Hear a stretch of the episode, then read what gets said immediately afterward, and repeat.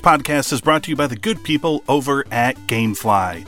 With over 9,000 titles for the PS4, PS3, Xbox One, Xbox 360, Nintendo Switch, Wii, and other consoles, there's no better time for gamers to make the most of their systems by using Gamefly to play all the new and classic games for as little as 32 cents a day. To start your 30-day free trial, head on over to cinemageekly.com slash gamefly or click the support us link in the show notes for this episode.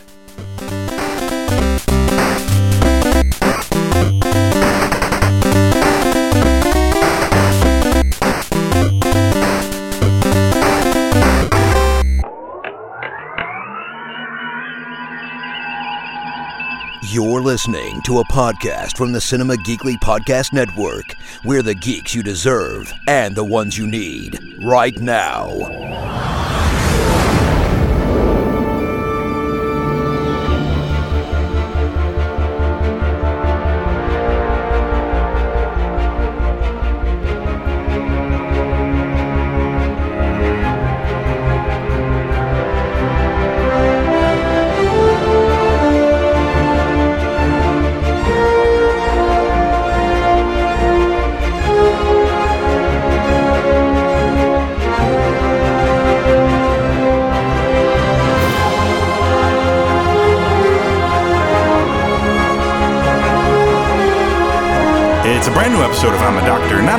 Podcast, Cinema Geekly Star Trek podcast. It's the Chief Petty Officer Anthony Lewis along with the Fleet Admiral Ben Knight.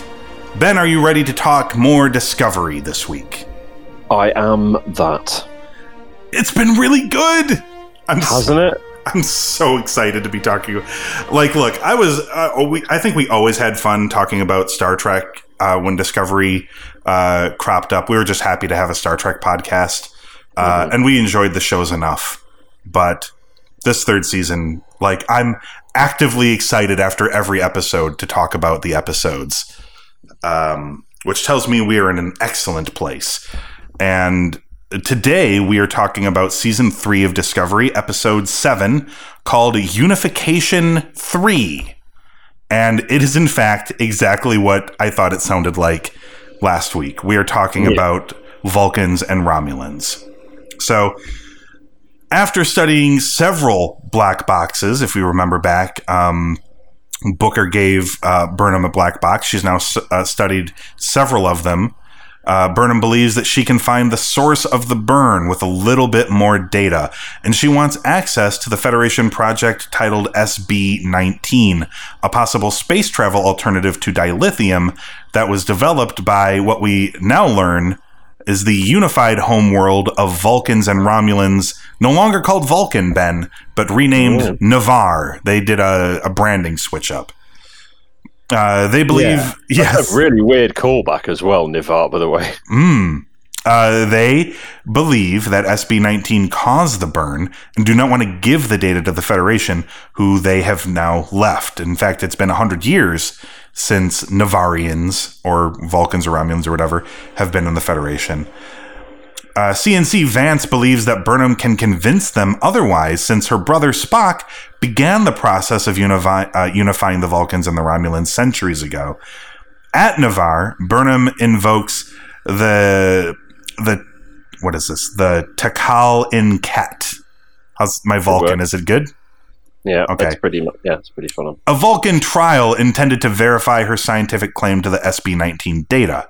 She is represented by her mother, Gabrielle, who was previously trapped in the future and has since joined the uh, the Kawat. What is that? Is that, is that right? The Qowat Milat? We, we talked about them in Yeah. Picard, right? We've met them previously, yeah. Yes, a sect of Romulan warrior nuns. Yes. Um, Gabrielle I makes still find that. I still find that funny. it's amazing, right? Uh, Gabrielle makes Burnham confront her own intentions and sense of confusion about her destiny, leading to Burnham withdrawing from the trial. Impressed by this, Navarre President T'Rina gives Burnham the SB 19 data. Meanwhile, in the B plot, but again, a tremendous one, Saru names Tilly as his new first officer. Ben, your thoughts on Unification 3? Okay, a plot first, I guess. Yeah. Um, uh, uh, the only weird thing about the A plot is how Gabrielle is. Oh yeah, I just appeared here and then decided to join this cult. So that was Warrior Something I would- nuns, Ben. do. I mean, I don't It's hard to wrong, I- not want to join that, honestly.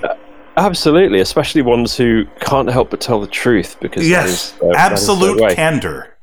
Yeah, I mean that's As which was a fun. yeah, that was a Picard episode title as well, and they brought it up here. Uh, well, yeah. on- Well, on the subject of that, Nivar is. Um, this is one for the real nerds. Mhm. Nivar was a term used in like a Star Trek fanzine in the late sixties. Um, Crazy. and it was it was the name for a Vulcan um, form of uh, artwork. Yeah, So there was like Nivar poetry and stuff like that. huh. And the idea it, it means to form in uh, in Vulcan. tremendous. so- yeah. Yeah, um, I suppose it's obvious that that's what the planet would end up being called. But um, The first But, of uh, se- of several references, and by the way, speaking of absolute candor, not the only reference to Jean Luc Picard in this episode either. No, quite. His quite. name gets dropped in this episode. It does, uh, and actually, while we're on nice references, I suppose we've we've mentioned other ones. Yep. Um, the the black boxes here course, Yes. from various places, including the USS Yelchin, That was uh, tremendous. which is a lovely nod to um, Anton the, Yelchin. the Yeah, lovely Anton Yelchin, who unfortunately is no longer with us. yeah. Um, so Star Trek continues um, nodding at all of those in the Trek family, which just is uh, ridiculous. I loved it. Yeah. yeah, As soon as I heard Um, it, I'm like, oh my god, really, guys? Like, come on. yeah, and especially and you know, and it was from the other branch of Star Trek as well. Yeah, so good for yeah. them. Good for Mhm. them.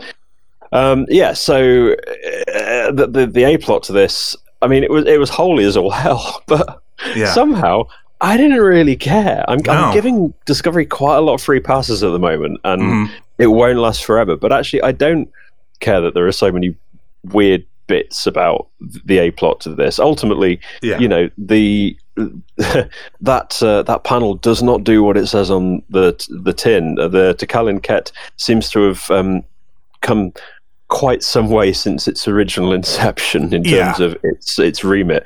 Um, there was an awful lot of feeling going on rather than um, Yes. logic, and you know the scientific scrutiny that they were. I mean, I, I was picturing them pulling her back onto slightly nerdy science stuff, whereas in actual fact, no one was concerned about the science. It was all. I mean, but I think the problem with that is the science was kind of basic. The science is, Mhm. yeah, well, um, triangulation. Uh, Yeah. what, what what do y'all need to know?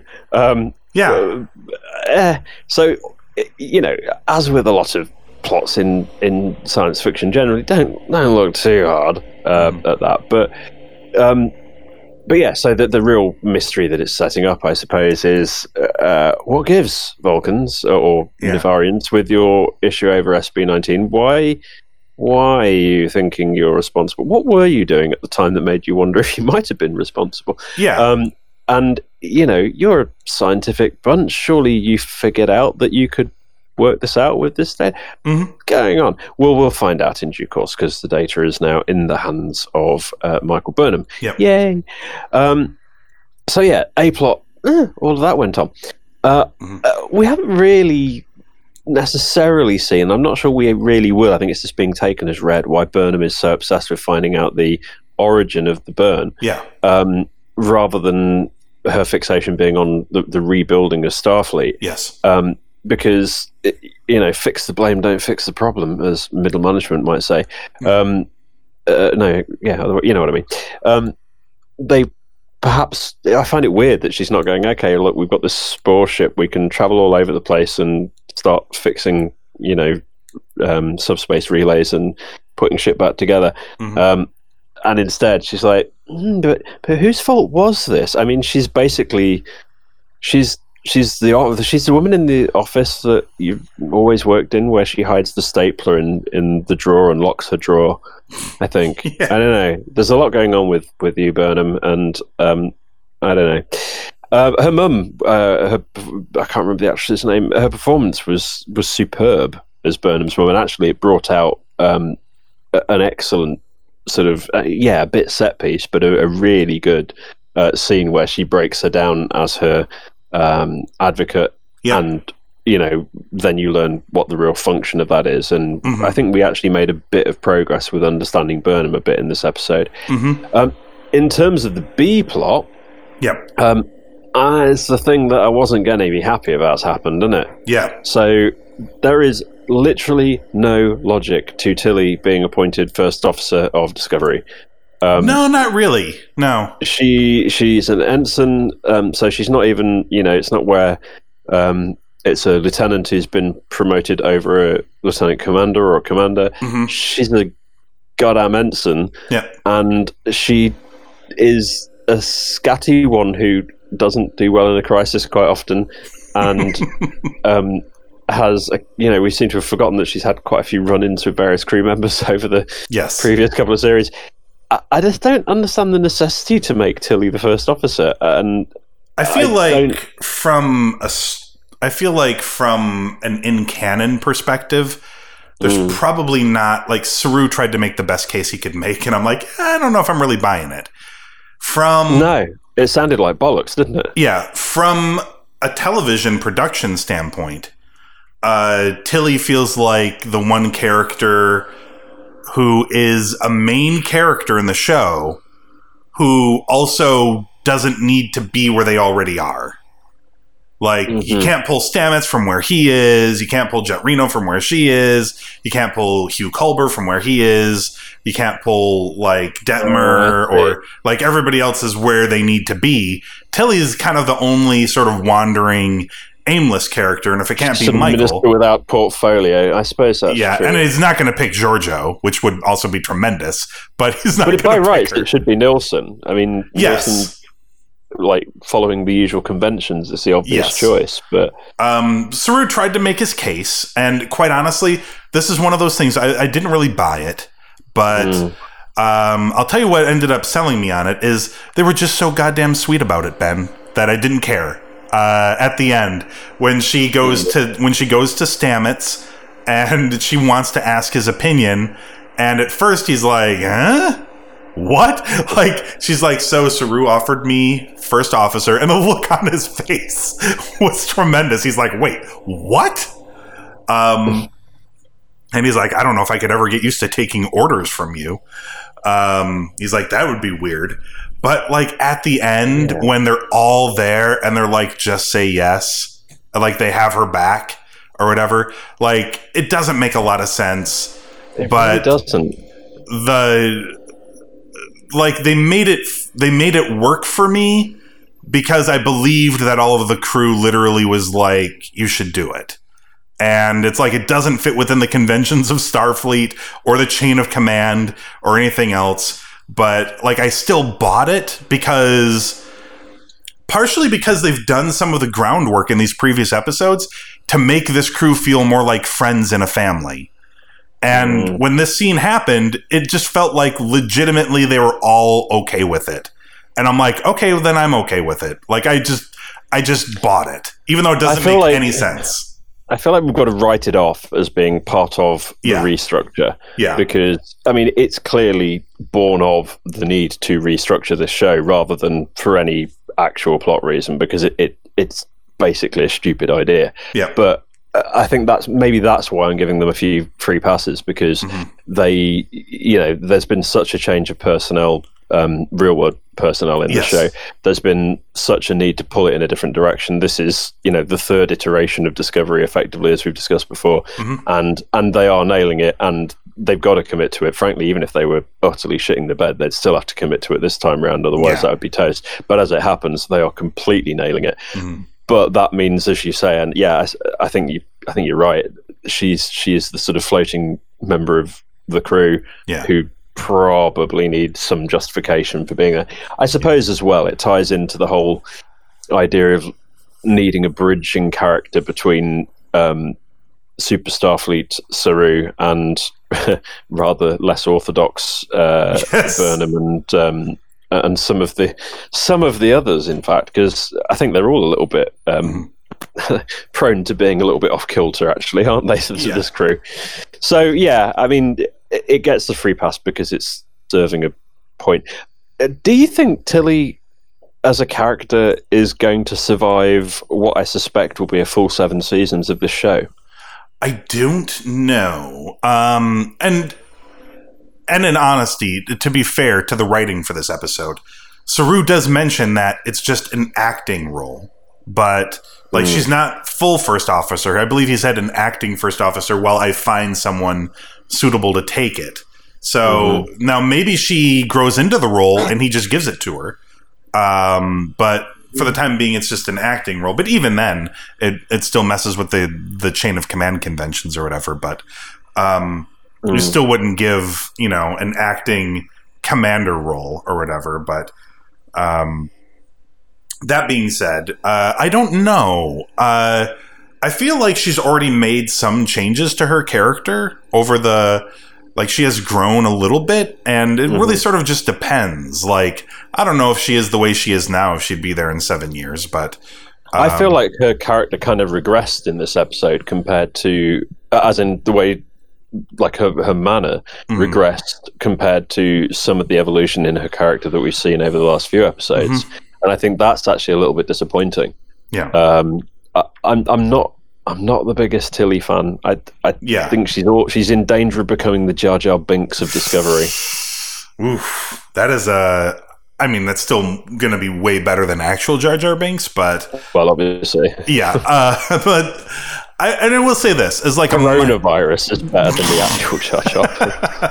I will say this um, in like, another small nod to a small concession that I'm willing to make as well for this move. Saru kind of does sort of awkwardly, maybe kind of clunkily make the point that at least this is what I thought he was getting at. He's like, look, we've all kind of traveled really far into the future, and uh, you are now just as experienced in this world as pretty much everybody else on this ship is. Uh, which kinda. I mean, maybe not Yeah, when it comes to like a do with- leadership position, but Well, that's the problem, isn't it? Is Yes. the first officer, their role is is entirely. I mean, they're management and admin um, Yes, for yes. most of their time. Yes. They do the rosters, Yeah. and that's not something she's got any more you know, Experience it, it in, makes yes. no sense as an explanation. mm, not the head of a department or anything like that. No, no, no. Um, but yeah, I think it really just boiled down to those logistics that they she was kind of just floating around from place to place, and everybody else was where they needed to be, uh, and they didn't want to That's a remove them from those spots. So. Yeah. Um, th- so that makes that makes that makes sense in that regard, but uh, I thought that they handled it so well that I was like, "Ah, all is forgiven." That was adorable. Um, so I was, I was, I was happy with that, and I even like the the tag with Michael at the end where she got there late, uh, and she's like, "Did, Did I did miss I?" the cool? Yeah, she's Yeah. like, "Did I? Did I miss the part where we all say just do it?" And they're Have like, "Have you "Yeah." noticed though?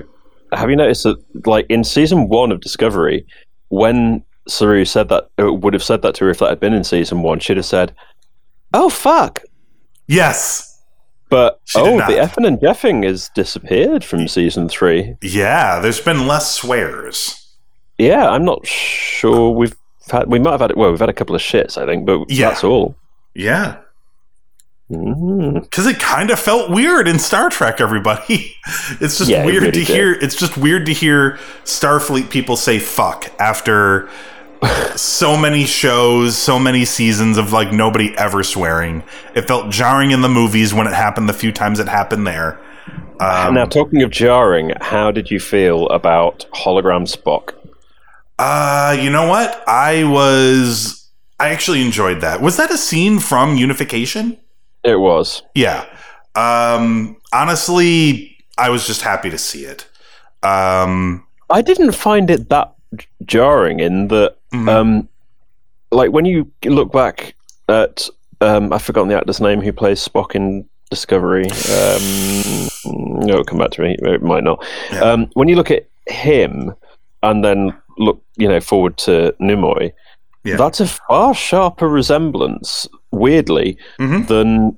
I mean, you could actually put Quinto in between the the two of them as like young one middle-aged one and Yeah, old one, Yeah, and it kinda. worked. I mean, I, Zachary Quinto. It's such a shame that you know he's kind of been lost in the the, the mess of the um, JJ verse, really. But the uh, it I, I didn't like. I felt her reaction to seeing Spock.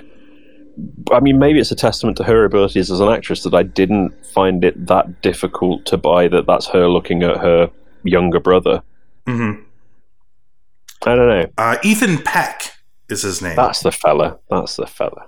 Yep. Uh, yeah, I thought, um, like when I saw that, I just, I don't know, I thought that was tremendous. Um, I like the the callback to the history. Obviously, it ties in with the episode. Obviously, Michael would want to be curious about it. Um, and her performance uh, in that moment was tremendous. I mean, she's always great at emoting. Um, sometimes too good at it. She Uh, was excellent in this episode. yeah, and it was just perfect. Uh, I, I thought it was tremendous, and it was just great to see it.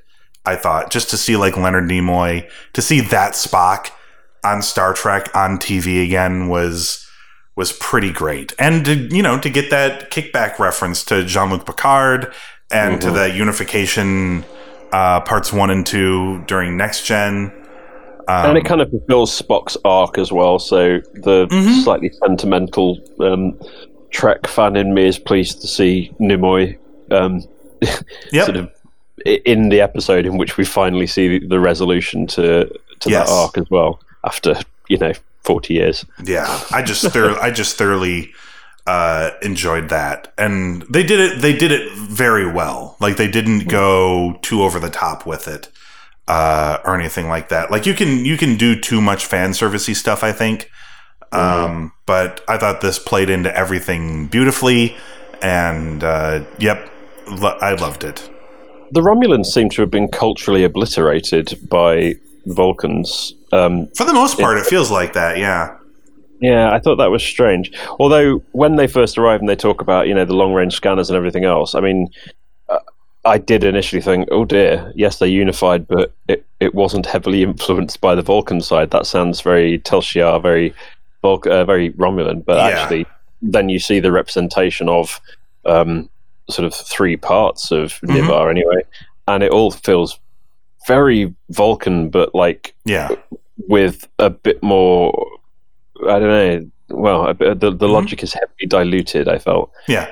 I Talking mean- of, You've Oh, got sorry. Vance. I was going to say Vance as well. At one point, says that it was the Vulcans who pushed for, or the Romulans who pushed for Navarre to stay in the Federation, mm, um, and it was the Vulcans who pulled away. So, yeah, there's, uh, there's obviously more to that story that I hope we get to explore in the fullness of time. Anyway.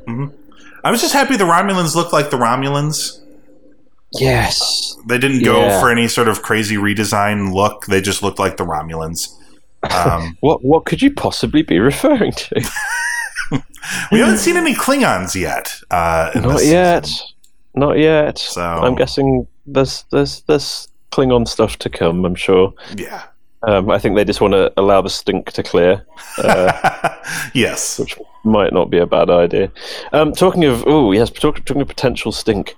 Um, so, uh, what about the the lodger in the sh- in the shuttle bay and that storyline? Oh, the um the stuff with like Booker or whatever. Yeah, so yeah, yeah. Book and the star of the show, who clearly should be top of the credits, Grudge. Grudge. Yes. Um, Space Cat. so they're living. They're basically they're, they've got a granny flat, Yeah. um, which is cute and weird. a and little. Yeah. what is what is that? How's that going to go? Any thoughts? I. I mean, so the uh, there's a lot hinging on Burnham. Not sure if she really belongs on Discovery, but then ultimately deciding that yes, she does. Um, Hmm. and. Booker's basically like, well, where the fuck does that leave me? And she's like, I don't Which know. is where a does that good leave you? question. Yeah, she's like, I don't know, where does that leave you? Because you know we're kind of like lovers now, uh, and we have our our fur baby, and And we live in a caravan. yeah, yeah. I mean, I feel like either Booker becomes a Neelix like character, Mhm. where hopefully not too much like Neelix, um, but a Neelix like character where he's aboard the ship, but he's not Starfleet. Um, he helps, but he's not officially crew, or he decides to become Starfleet. I guess if I don't see him leaving, I don't feel like He they looked good in the uniform. Yeah, it, either, yeah, that's true. He did look good in the uniform.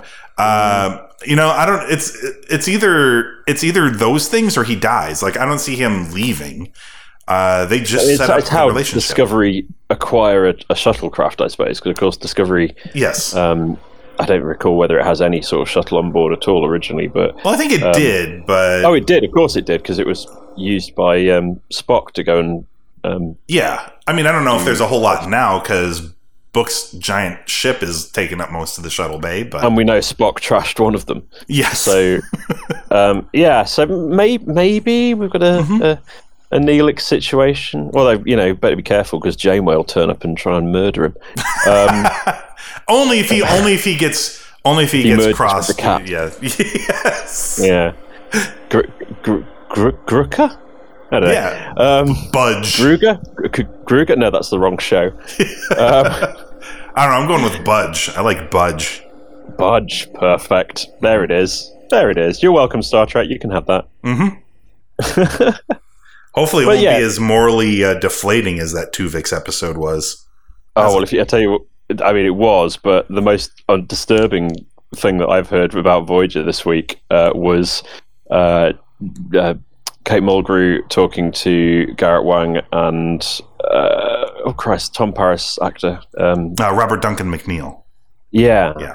Uh, so they've got they've got a, a podcast where every week they watch an episode of Voyager, and they're doing them in order from start to finish. And Actually, we've just like reached good fun. Oh, it's it's great fun. I, I don't listen to all of them, but I dip in and out. Mhm. And um, this week, uh, if it was last week now, is the episode. Uh, oh Christ, the name's what is wrong with my brain today? Um, mm, uh, the the the two slug things shagging when Oh yeah, yeah, Barrett yeah. and Janeway get. I know what you're talking about, but I don't remember the name of the episode. But I know what you're talking about. It's one of the most disturbing conversations I've ever heard two actors have. It's one of the worst Um, episodes of Voyager as well. But Oh, It is. I, I, do- I always write it out of my brain as even existing because, in fact, genuinely on my watch throughs, I get about 15 minutes into it and skip it. I, I one of the few episodes ever of Star Trek I just cannot stand. I never skip it. But I always go to my phone. yeah, sensible. I'm, Um, scro- well, I'm, turned- I'm scrolling Twitter or something. well, yeah, and Kate Mulgrew said, you know, of all the episodes you could finally get me on your podcast to discuss, it had to be this one, didn't it? um, the worst episode of Star Trek ever made. Well done, boys. Um, so clearly they're not fans either. They all hate it. Yeah. Um, but yeah, if you feel like a really uncomfortable, squirmy giggle, um, because there's a lot that's just about that, uh, go and have a listen to to their show. I'm going to go add that to my podcast feed immediately. it's a lot of fun. That sounds like a lot of fun. Garrett Wang is such a Star Trek nerd. Bless him. Uh, I was- tremendous. I want to give him a little hug and just go. There are other things in life, honey. It's okay. Eh, I mean, look. I, know knew there- I'm sat here doing this show right now. so Yeah, I get that. But I knew there was a reason he and I shared the same birthday, Ben. Um, well, and, and did you cry over the fact why can't Seven and Janeway just get along? I mean, you know, I had those thoughts. Um, Did you, you? know, never? Well, as long as you don't have to have to start a hashtag for you. Although I really should have thought better at the hashtag for for him when he did that at that con. Hug the Wang is just not a hashtag I should have put out there, but it did. Just hug the it did well. Yeah, Yeah. I don't don't incidentally don't don't go look up that. yeah, yeah. Don't Google that. Nothing. That's bad. Bad times. Um, Not at, not at work anyway. uh, final thoughts on uh, final final thoughts on Unification Three, Ben, and what would you give it? I would say it's a housekeeping episode, and that's a necessary evil. Uh, it, it could have been way worse and way clunkier, and it actually made for an enjoyable, strong episode that is strong until you look it in the eye and then you realise that it's really not. But um, as a result, I'm gonna give this episode as enjoyable as it was uh, three point uh, three and a quarter. There you go. Oh wow. Okay, I gave this a very sturdy four. Mm. I liked it. Um, but then again, uh, you know, you give me a little Leonard Nimoy. You give me a little Mm. reference to the the Star Trek of my youth. Uh, give me a couple of sweet moments in this episode where I completely overlook all of the things that should like be setting off alarms in my head about like Well, this doesn't make any point sense. yeah. Well, the quarter point was for um, our dearly departed. So um, I don't know. I thoroughly, uh, I thoroughly continue to enjoy this season. Give me more, and we get a Frakes episode next week. so always something to look forward to. Um, do we know how many episodes there are officially finally now? Because that confirmed for this season. uh, th- there are going to be thirteen episodes.